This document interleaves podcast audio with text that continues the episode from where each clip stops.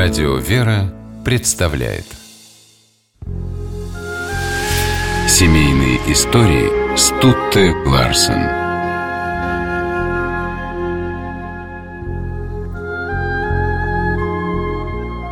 Святые бессребреники Косма и Дамиан Осийские были прославлены церковью не только за бескорыстное служение ближним, но и за верность друг другу.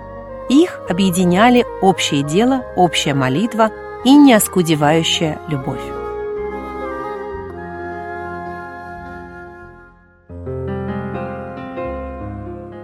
Братья родились в Осии, провинции Римской империи на западе нынешней Турции.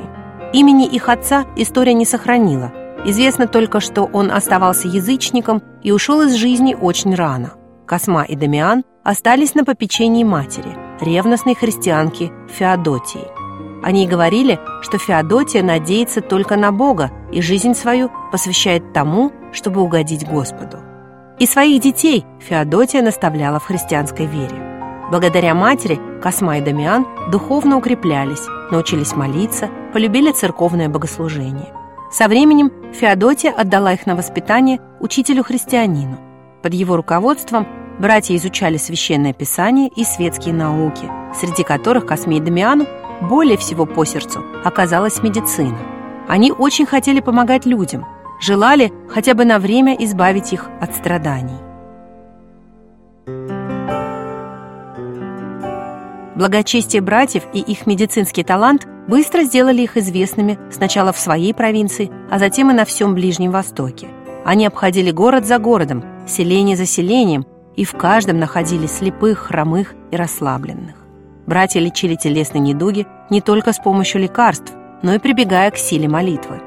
Косма и Дамиан помогали больным, невзирая на их пол, возраст и социальное положение. Они лечили даже домашних животных, потому что знали – очень часто от коровы или лошади зависит жизнь и здоровье их хозяев.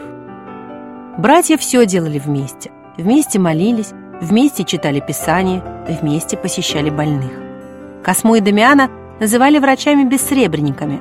В самом начале своего служения они договорились, что не будут брать никакой награды за труды, следуя словам Иисуса Христа «даром получили, даром давайте». Только однажды им пришлось отступить от этого правила. Богатая вдова по имени Палладия, которая многие годы мучилась от какой-то болезни и которой не помогал ни один врач, обратилась за помощью к Косме и Дамиану. Они посетили вдову, и очень скоро Палладия выздоровела. В благодарность за исцеление она была готова отдать братьям свое имение или осыпать их золотом. Косма и Дамиан отказывались. Тогда Палладия тайно пришла к Дамиану и уговорила принять от нее скромный подарок. Узнав об этом, Косма огорчился и затаил на брата обиду. Он даже составил завещание, в котором просил после кончины не погребать его вместе с Дамианом. В ссору братьев вмешался сам Господь. Он явился Косме во сне и сказал ему, «Для чего ты скорбишь из-за ничтожного подарка? Ведь Дамиан взял его не из-за алчности, а потому что Палладия умоляла его, призывая меня в свидетели. Братья помирились. Они закончили жизнь почти одновременно в селении Фериман, что в нынешней Восточной Турции. Жители этого селения положили тела святых в одну гробницу. В XVI веке, когда Фериман захватили турки-османы, мощи Космы и Дамиана были перенесены в армянский город Амид.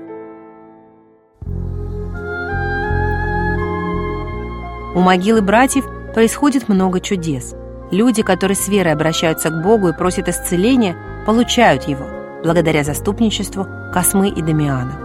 И после кончины сыновья Феодотии не разлучаются. Братская любовь навеки соединила их во Христе.